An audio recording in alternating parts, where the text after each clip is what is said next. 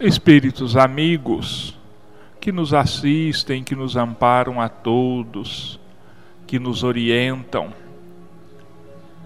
que nos inspiram pensamentos e ações no bem, na paz, no amor. Mais uma vez, nós pedimos essa proteção e esse amparo para nossa tarefa, onde buscamos humildemente interpretar Jesus, os seus ensinamentos, à luz da doutrina espírita, levando a cada um dos lares dos nossos ouvintes os seus ensinamentos de amor, de concórdia, de paz, harmonia, perdão e caridade. Auxilia-nos, Jesus, para que a nossa tarefa tenha bom êxito e que possamos colocar no ar esses seus ensinamentos com simplicidade, com segurança e, acima de tudo, sendo fiéis à verdade das Suas palavras. Agradecidos, nós entregamos as nossas vidas e todas as vidas em Suas mãos, te pedindo, como sempre, que faças de cada um de nós instrumentos da Sua paz e do seu amor, e que assim seja.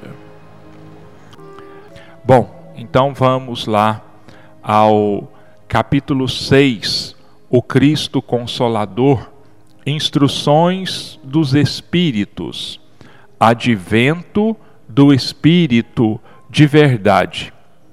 Espírito da Verdade, Paris, 1860.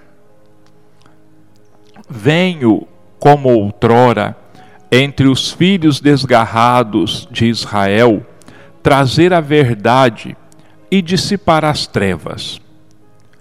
Escutai-me.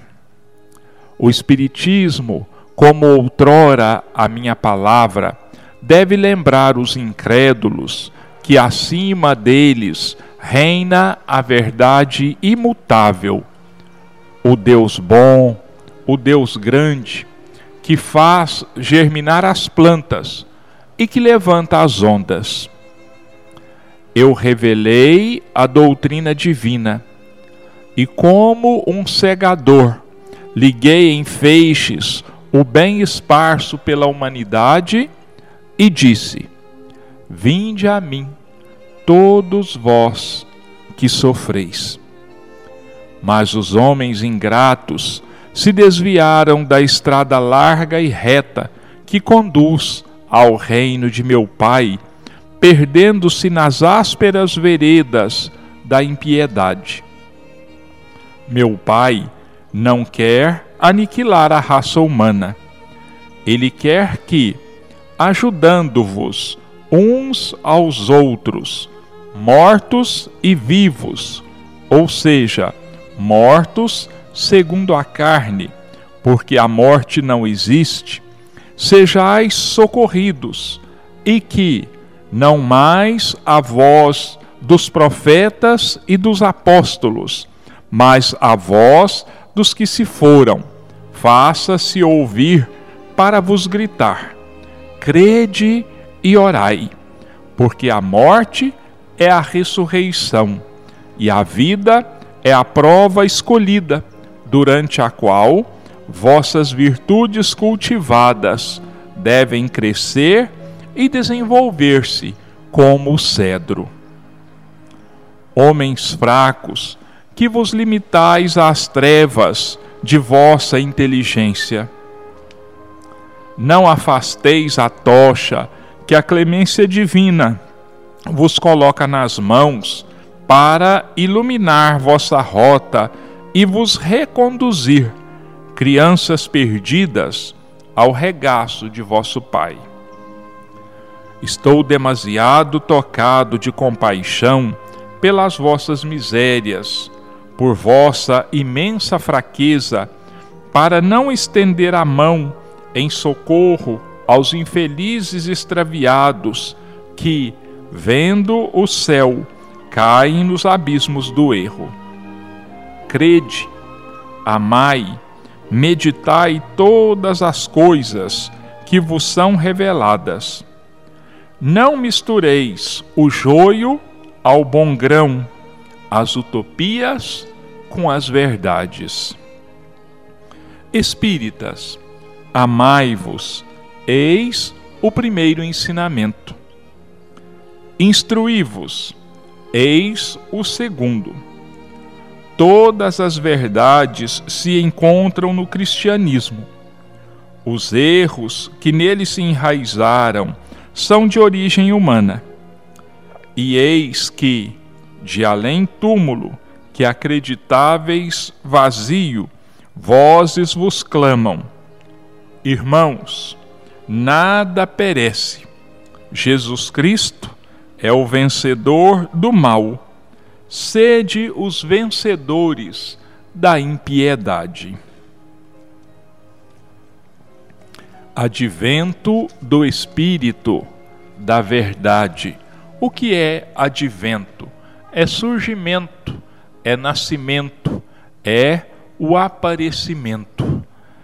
No domingo passado, nós trouxemos aqui, apresentamos aos nossos irmãos um trecho do Evangelho de João, capítulo 14 versículos de 15 a 17 e o 26, no qual Jesus promete aos apóstolos e a todos aqueles que o seguiam que iria voltar para o mundo espiritual, iria voltar para o Pai, mas que não nos deixaria órfãos, que ele rogaria ao Pai e que o Pai enviaria em seu nome o Consolador, o Espírito da Verdade, que iria relembrar os seus ensinamentos e ia apresentar ainda novos ensinamentos que as pessoas daquela época não tinham ainda condições de compreender e de entender. E o Consolador veio 1800 anos após Jesus e se encontra entre nós.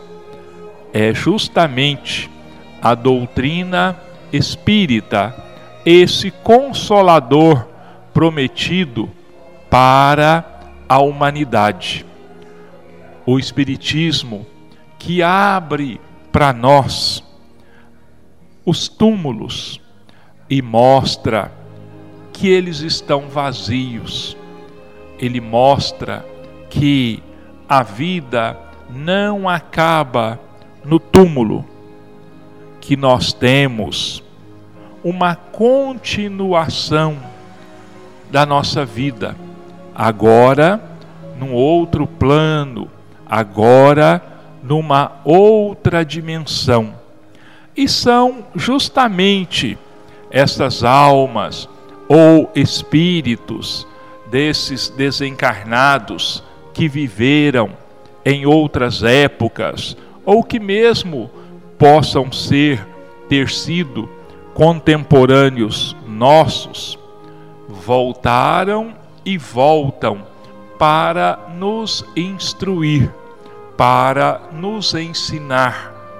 Voltam para relembrar a cada um de nós os ensinamentos do Cristo, tirando deles todo aquele misticismo, todo aquele ar de mistério, todas aquelas interpolações que foram feitas ao longo dos séculos.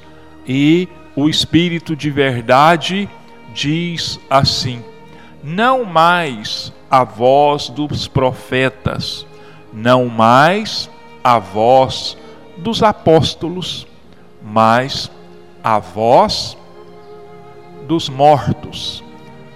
E ele ressalva ali: mortos segundo a carne, porque nós sabemos que a morte não existe e que, graças a Deus, a humanidade pôde contar ao longo dos milênios com pequenos grupos de espíritos sábios que viveram entre nós em épocas mais recuadas ou em épocas mais presentes e que vêm trazer para nós, vêm renovar para nós esses ensinamentos do Cristo, vêm ampliar para nós todo esse conhecimento, todo um novo conhecimento que nós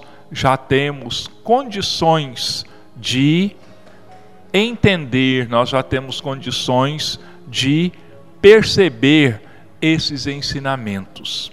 E o Cristo diz que, assim como ele veio entre os judeus para chamá-los ao reino de Deus, mas a grande maioria dos judeus, como nós sabemos, rejeitaram as palavras de Jesus, rejeitaram os seus ensinamentos, preferiram continuar fiéis à velha lei que já naquela época de Jesus já se encontrava totalmente ultrapassada. As leis, principalmente aquelas criadas por Moisés, já tinham cumprido com é, o dever para os quais, o objetivo, melhor dizendo, para os quais elas haviam sido criadas. E o Cristo, então, chegado o momento, veio entre os judeus e ele diz aqui na nesta mensagem o espírito de verdade que como um ceifeiro, como um segador, ele reuniu em feixes todo o bem esparso pela humanidade. O que, é que significa isso? Significa que o Cristo reuniu na sua doutrina tudo aquilo que é, outros antes dele tinham ensinado à humanidade. Eu até posso imaginar que talvez alguém que esteja é, me ouvindo nesse momento possa se questionar dizendo: mas como o Cristo é, se valeu do, do ensinamento dos outros, e, sendo que ele era e continua sendo muito superior a todos eles? É, eu sei disso. O Cristo era e continua sendo superior a todos esses sábios que passaram pela terra, todos esses filósofos, esses santos, esses místicos. Eu tenho plena consciência disso. Só, meus irmãos, que tem um pequeno detalhe. Todos esses sábios, todos esses místicos, esses filósofos que vieram antes do Cristo, e ensinaram a moral, ensinaram a prática do bem, eles estavam aqui única e exclusivamente sob a orientação do próprio Cristo. Todos eles eram emissários do Cristo. Aí eu percebo que surge uma outra questão na mente de alguns dos nossos irmãos. Mas espera aí. Emissários de Jesus, esses povos não eram pagãos? Esses povos não eram idólatras? Sim. A grande maioria era composta de pagãos, de idólatras.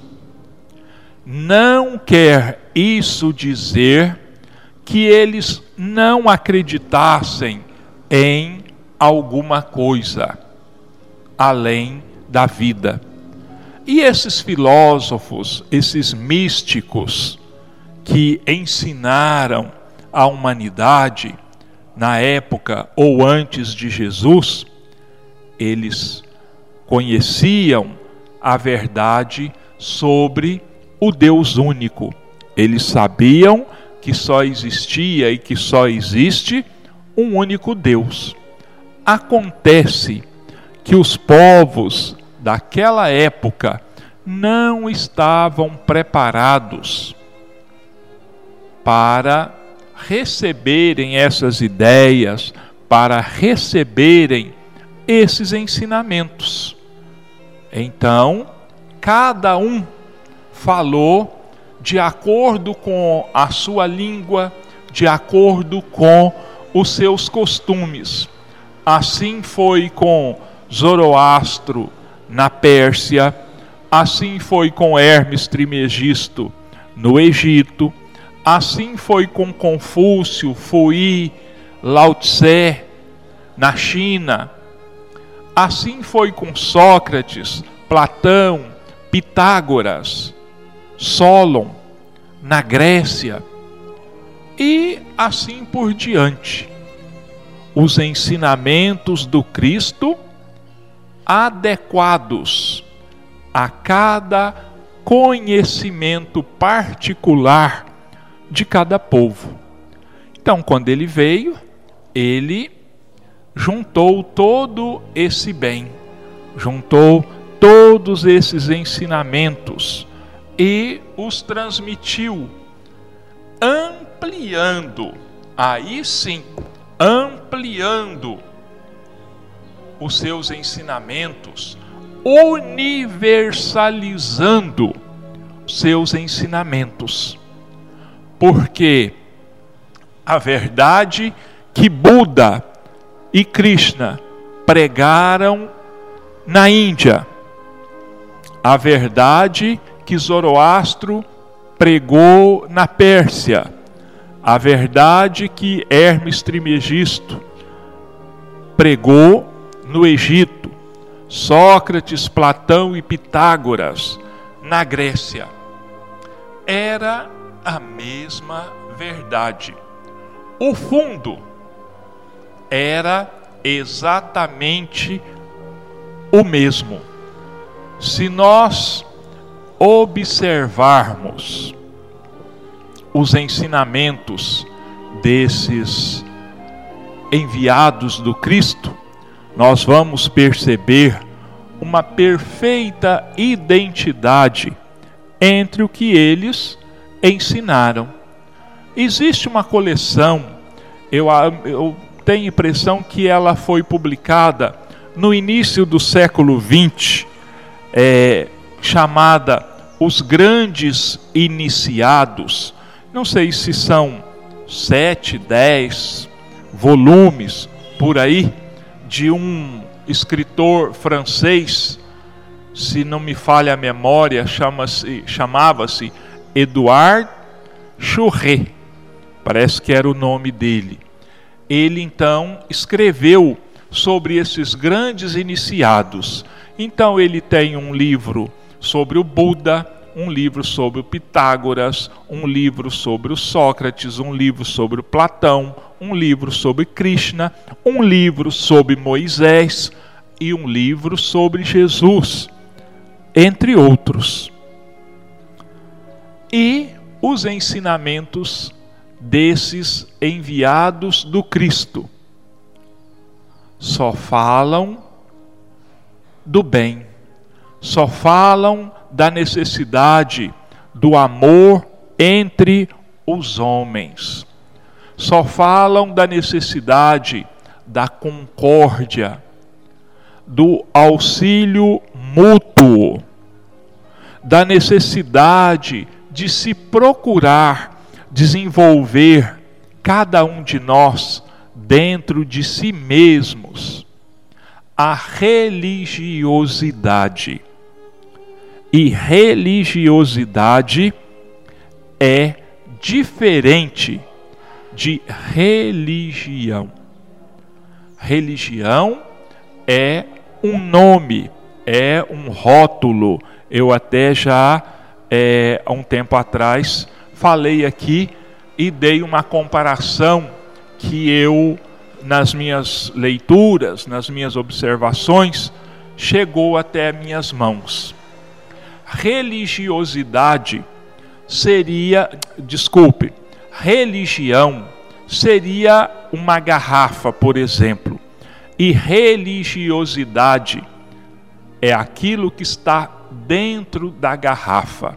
Então, religião é um nome. Religiosidade são os princípios defendidos, ensinados por esta ou por qualquer outra religião. O nome é diferente. Maometanos, budistas, é, confucianos, é, judeus, católicos, protestantes, espíritas, são nomes diferentes, mas a essência de todas estas religiões, então, forma a religiosidade. São aqueles sentimentos que nós devemos desenvolver em nós mesmos. Religiosidade, então, seria nós fazermos o que? Acendermos a nossa luz espiritual interior. Isso, na minha, no meu entendimento, seria o que eu, se me perguntassem é, a minha definição de religiosidade, eu diria essas palavras: é o ato, a busca de acendermos em nós a nossa luz espiritual. Isso é que eu definiria como religiosidade. Então, meus irmãos, tem uma outra coisa aqui muito é, importante que o Espírito de Verdade coloca para nós nessa, nessa mensagem e que nos meus comentários, quando eu estou comentando é, o Evangelho em algum, algum momento em que eu estou encarregado de explanar o Evangelho, eu faço sempre é, menção a esta passagem da, do, do, da mensagem do Espírito de Verdade, porque eu a julgo muito importante e passei a julgá-la muito importante por aprender com outros que sabem muito mais do que eu e que foram destacando ao longo do tempo a beleza dessa desse conselho, a beleza desse mandamento do espírito de verdade. Quando ele diz assim: ele diz espíritas, porque, é claro, ele estava se dirigindo aos espíritas em particular, ele estava numa reunião espírita, mas ele poderia é, trocar esse nome onde quer que ele estivesse se dirigindo a uma outra assembleia. Ele diz assim: Espíritas, instruí-vos, eis o primeiro ensinamento. Eis o segundo. Instru é, desculpa, eu, eu errei aqui. Espíritas, amai-vos, eis o primeiro ensinamento. Instruí-vos, eis o segundo. Uma coisa não dispensa a outra. O amor conduz à necessidade da instrução. A instrução, se for bem recebida, se for bem absorvida, vamos dizer assim, ela nos conduz também ao amor. Emmanuel, num de seus comentários, ele diz assim: que o amor e a sabedoria são duas asas que vão nos conduzir a Deus. E olha, eu faço aqui uma ressalva. Ele diz: o amor e a sabedoria. Sabedoria está muito além da instrução, porque sabedoria é quando nós aprendemos a usar bem aquilo que nós aprendemos. Sabedoria é quando nós aprendemos a usar, vou até mudar um pouco a minha fala, a usar para o bem aquilo que nós tenhamos aprendido. É sabermos a ocasião de aplicar aquilo que nós aprendemos com a nossa instrução. Então, isso é sabedoria, quando nós colocamos em prática o que nós aprendemos. E o Cristo faz essa recomendação a nós espíritas. Em primeiro lugar, amai-vos indiscutivelmente. É o mais importante de todos os mandamentos. Por quê? Os dez mandamentos, o decálogo, inicia-se assim: amar a Deus sobre todas as coisas. É assim que se inicia o primeiro mandamento da lei de Deus. E Jesus coloca para os fariseus da época dele o segundo mandamento que ele diz, que é semelhante e tão importante quanto o primeiro: amar ao próximo como a si mesmo. E depois, então, a necessidade da instrução, a necessidade da educação do próprio espírito. A educação, a instrução, a busca do conhecimento.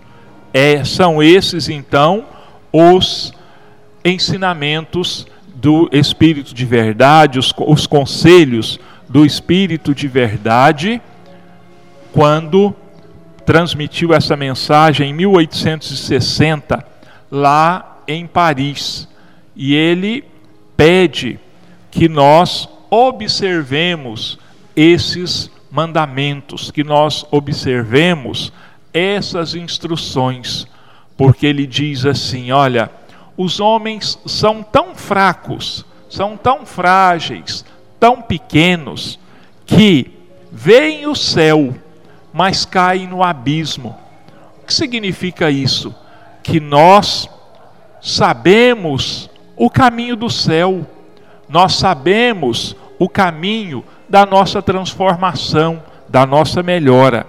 Se nós perguntarmos é, para qualquer pessoa, inclusive para algumas crianças mais bem dotadas, o que, que é necessário para a nossa salvação? Eles vão responder: amor, perdão, caridade, tolerância, compreensão. Então, nós estamos cansados de sabermos o caminho. O problema é que nós caímos no abismo. Nós nos deixamos levar pelos convites da matéria, nós nos deixamos levar pelos convites da carne. Nós somos fracos.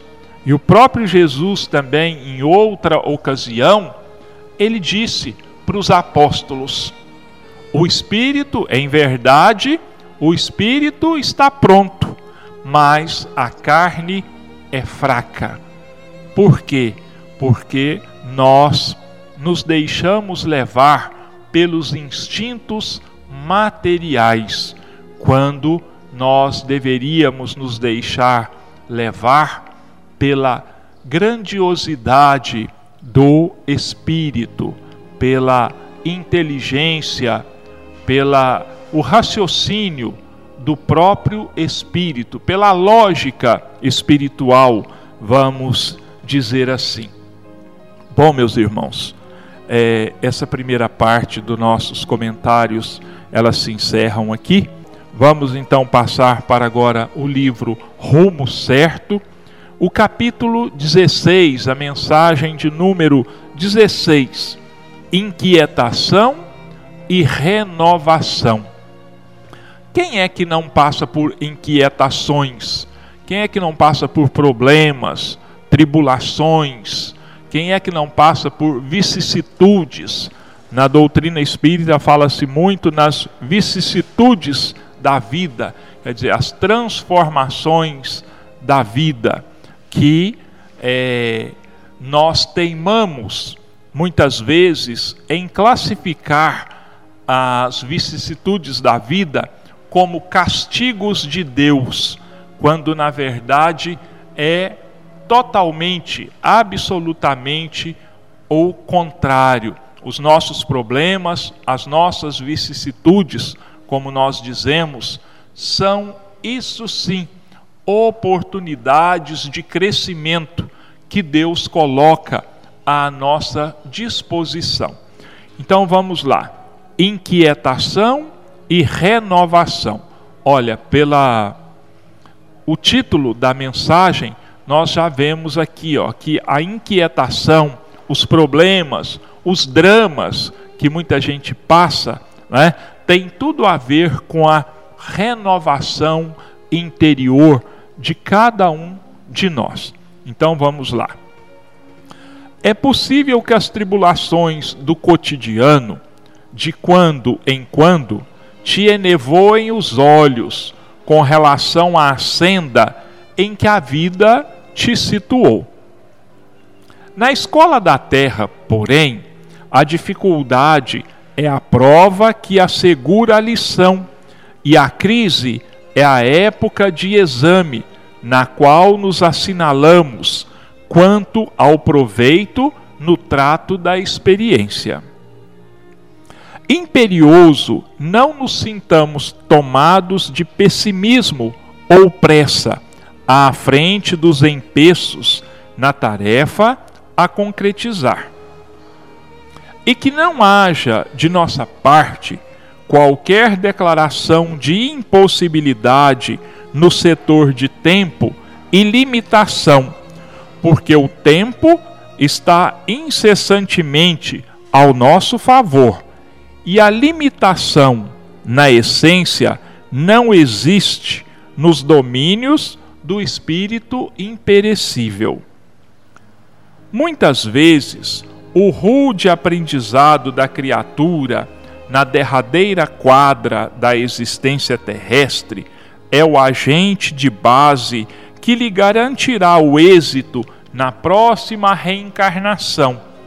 E, com frequência, apenas depois de numerosas tentativas supostamente frustradas, é que obtemos a realização que se objetiva.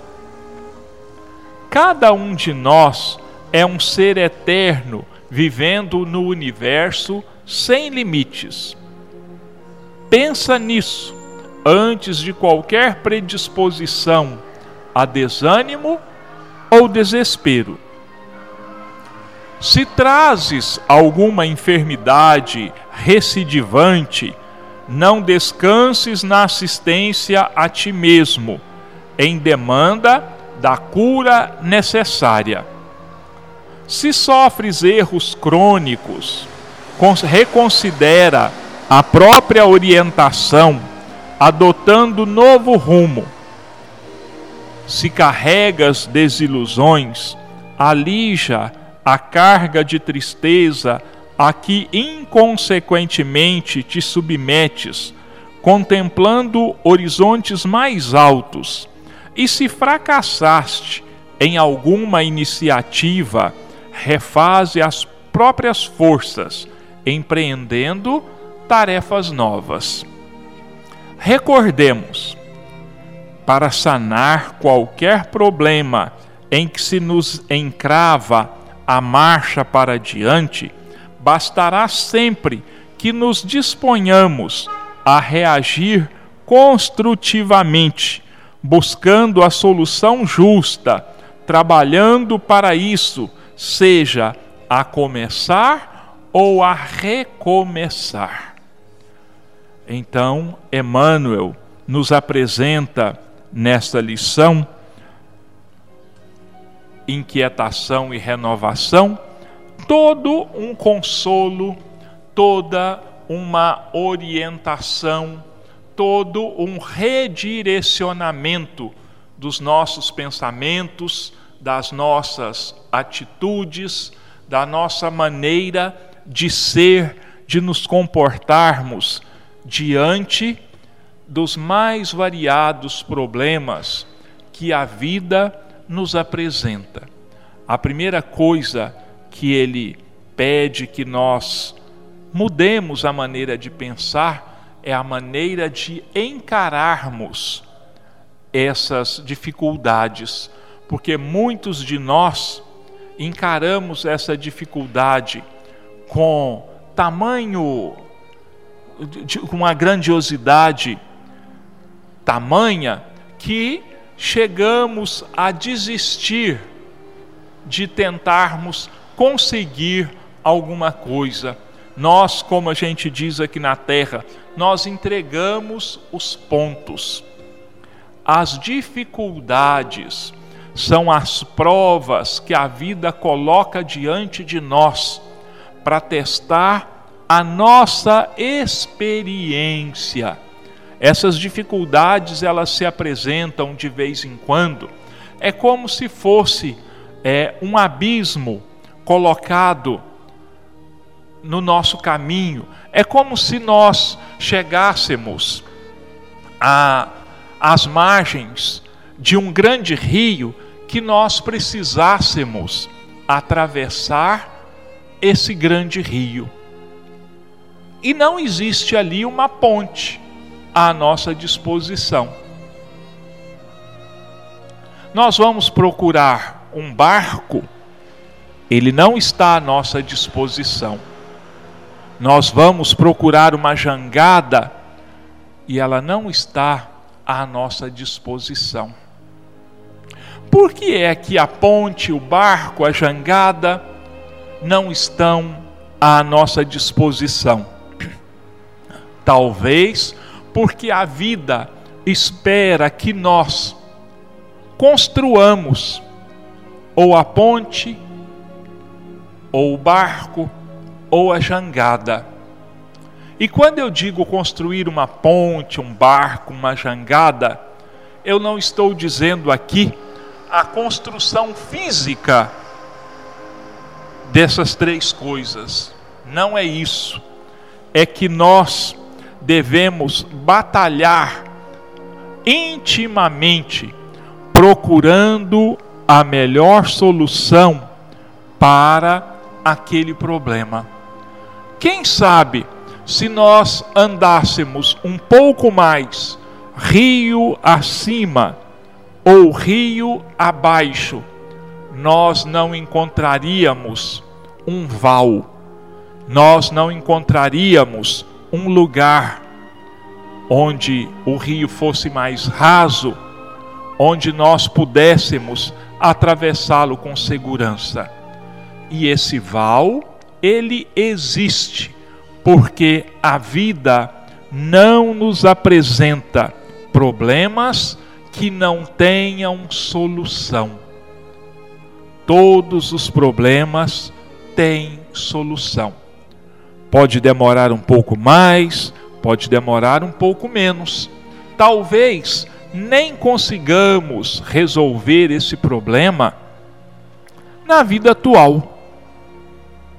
Talvez nós ainda não estejamos preparados, talvez nós ainda não tenhamos a experiência suficiente, mas vai chegar um dia que nós vamos transpor esse rio, nós vamos ultrapassar essa dificuldade com toda a certeza, mais dia ou menos dia.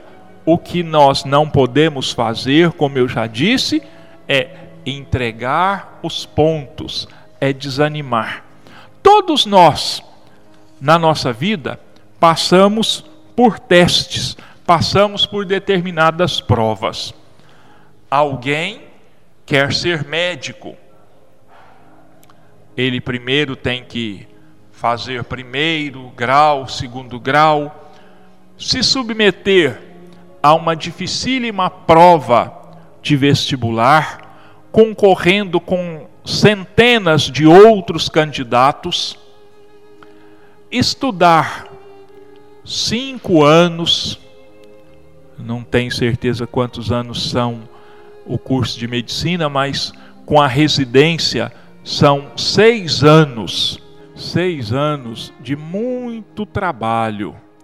Se você quer, se alguém almeja é, ocupar determinada função pública, ser funcionário público, ele tem que passar por uma prova também, um concurso, tem que concorrer com centenas, às vezes milhares de outros pretendentes ao mesmo cargo.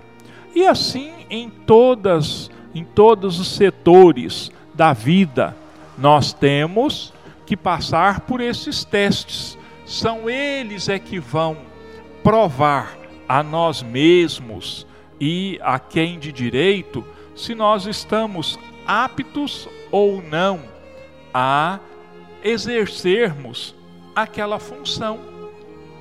Então, são, é, não são dificuldades, nós precisamos ver isso como oportunidades. É isso que o, o, o Emmanuel diz para nós aqui já no, no início no, no, no texto aqui, no, no título, inquietação e renovação. Para nós nos renovarmos espiritualmente, nós temos que passar por muitos testes, nós temos que superar os nossos instintos, nós temos que superar as sensações da matéria, e isso custa muito, isso demora muito, mas não quer dizer que não seja possível. É sempre possível, é sempre é, uma oportunidade que se apresenta para testar mesmo a nossa vontade, a nossa disposição, a nossa certeza de vencer.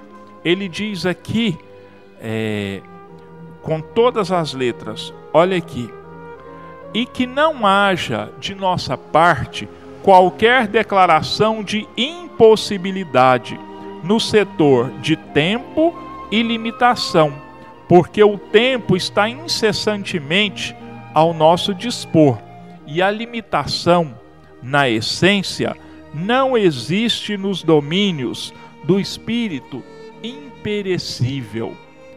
Então, para nós, olha, não existe o impossível. Para o espírito, não existe o impossível. Para o espírito, não existe a limitação. São duas coisas que nós é, devemos eliminar do nosso vocabulário espiritual impossibilidade e limitação.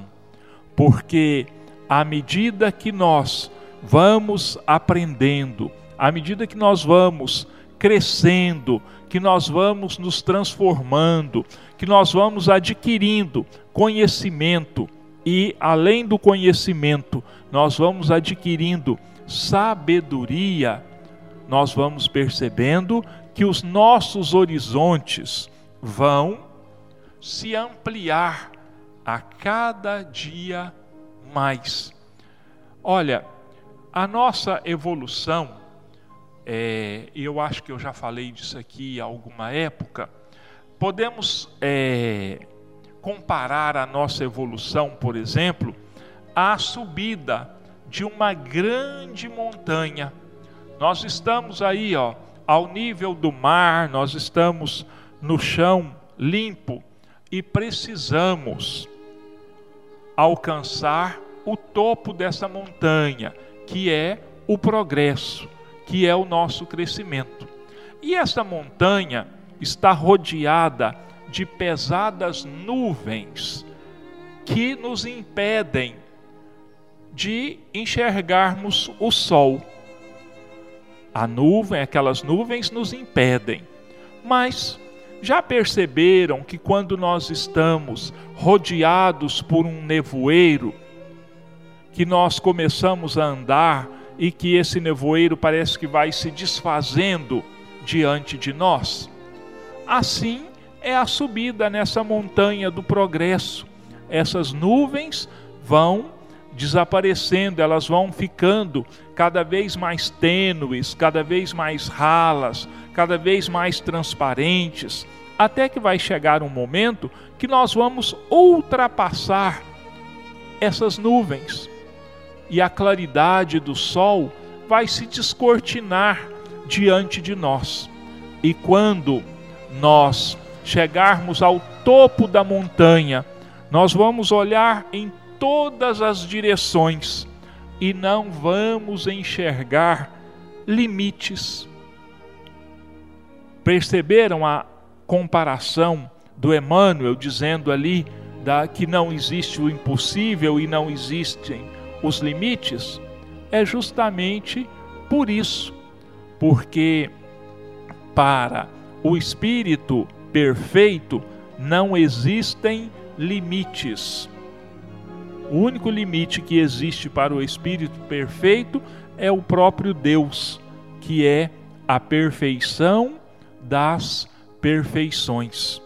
E ele deixa uma coisa também bem clara aqui para nós, que eu achei bastante interessante ao ler essa, essa leitura aqui.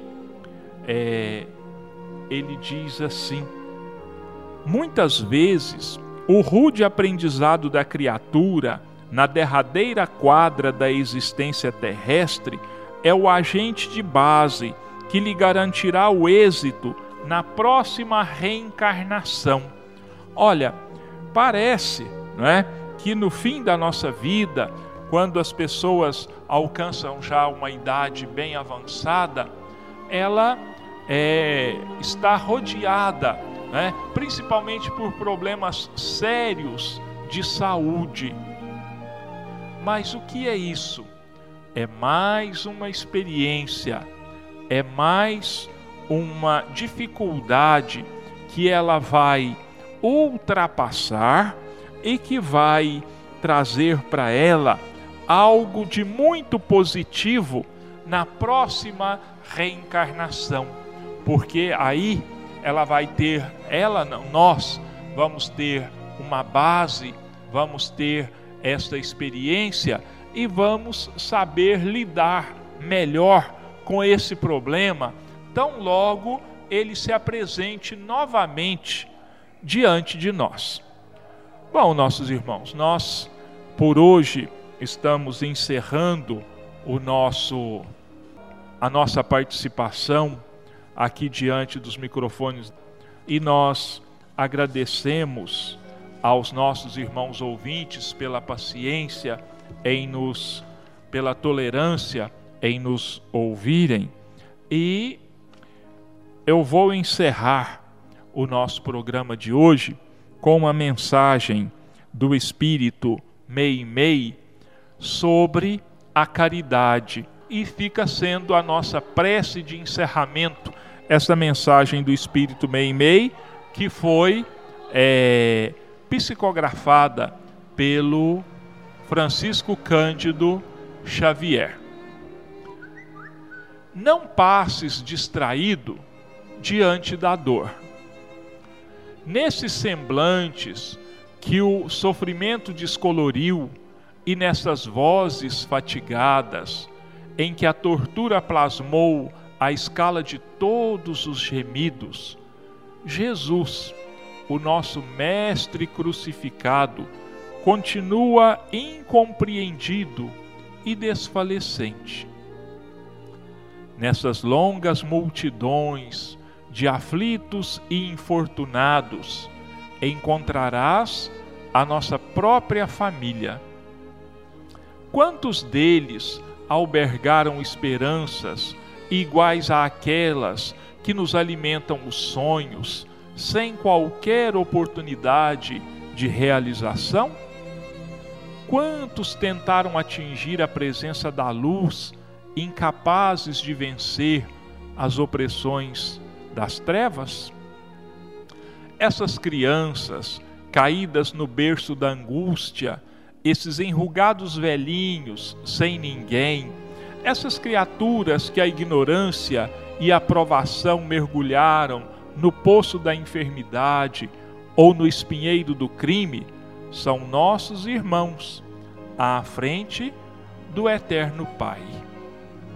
Estende-lhes tua alma na dádiva que possas oferecer, guardando a certeza de que amanhã, provavelmente, estarás também suspirando pelo bálsamo do socorro, na bênção de um pão ou na luz de uma prece amiga. Recorda que as mãos, hoje, por ti libertadas dos grilhões da penúria, podem ser aquelas que amanhã chegarão livres e luminosas em teu auxílio. Ao pé de cada coração desventurado, Jesus nos espera em silêncio. Socorre, pois, meu irmão e na doce melodia do bem, ainda mesmo que dificuldades e sombras te ameacem a luta, ouvirás no íntimo do coração a voz do Divino Mestre a encorajar-te, paciente e amoroso. Tem bom ânimo, eu estou aqui. Mei Mei.